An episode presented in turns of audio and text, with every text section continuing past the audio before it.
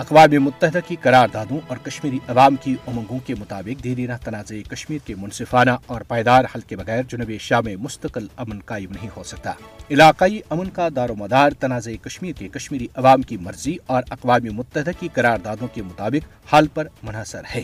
جبکہ بھارت گزشتہ سات دہائیوں سے مسئلہ کشمیر کے منصفانہ حل کی راہ میں رکاوٹیں ڈال رہا ہے۔ تنازع کشمیر ایک حقیقت ہے اور اس کی متنازع حیثیت کو اقوام متحدہ سمیت پوری عالمی برادری نے تسلیم کر رکھا ہے۔ مودی حکومت اپنے استعماری اقدامات سے اس حقیقت کو جٹلا نہیں سکتی۔ مقبوضہ جموں اور کشمیر ایک متنازع علاقہ ہے اور اس کی متنازع حیثیت کو تسلیم کیا جا چکا ہے۔ بھارت کشمیری عوام کے ناقابل تنسیق حق خود ارادت کے حصول کی جدوجہد کو دبا نہیں سکتا۔ مقبوضہ جموں اور کشمیر پر بھارت کے گاسبانہ اور غیر قانونی قبضے کے خاتمے کے لیے جدوجہد میں مصروفی عمل کشمیری عوام کو یہ حق حاصل ہے کہ وہ اپنی خواہشات اور امنگوں کے مطابق تنازع کشمیر کا حل تلاش اور اس کا مطالبہ کرے۔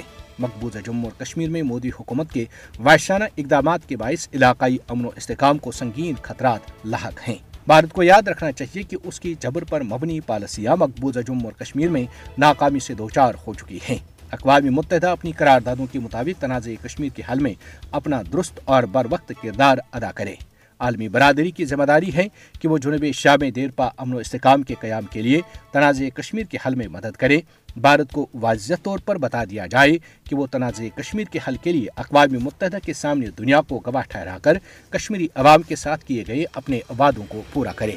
کل جماعتی حریت کانفرنس کا کہنا ہے کہ جموں اور کشمیر بھارت کا اندرونی معاملہ نہیں بلکہ اقوام متحدہ کی سلامتی کونسل کے ایجنڈے پر موجود ایک بین الاقوامی تنازع ہے۔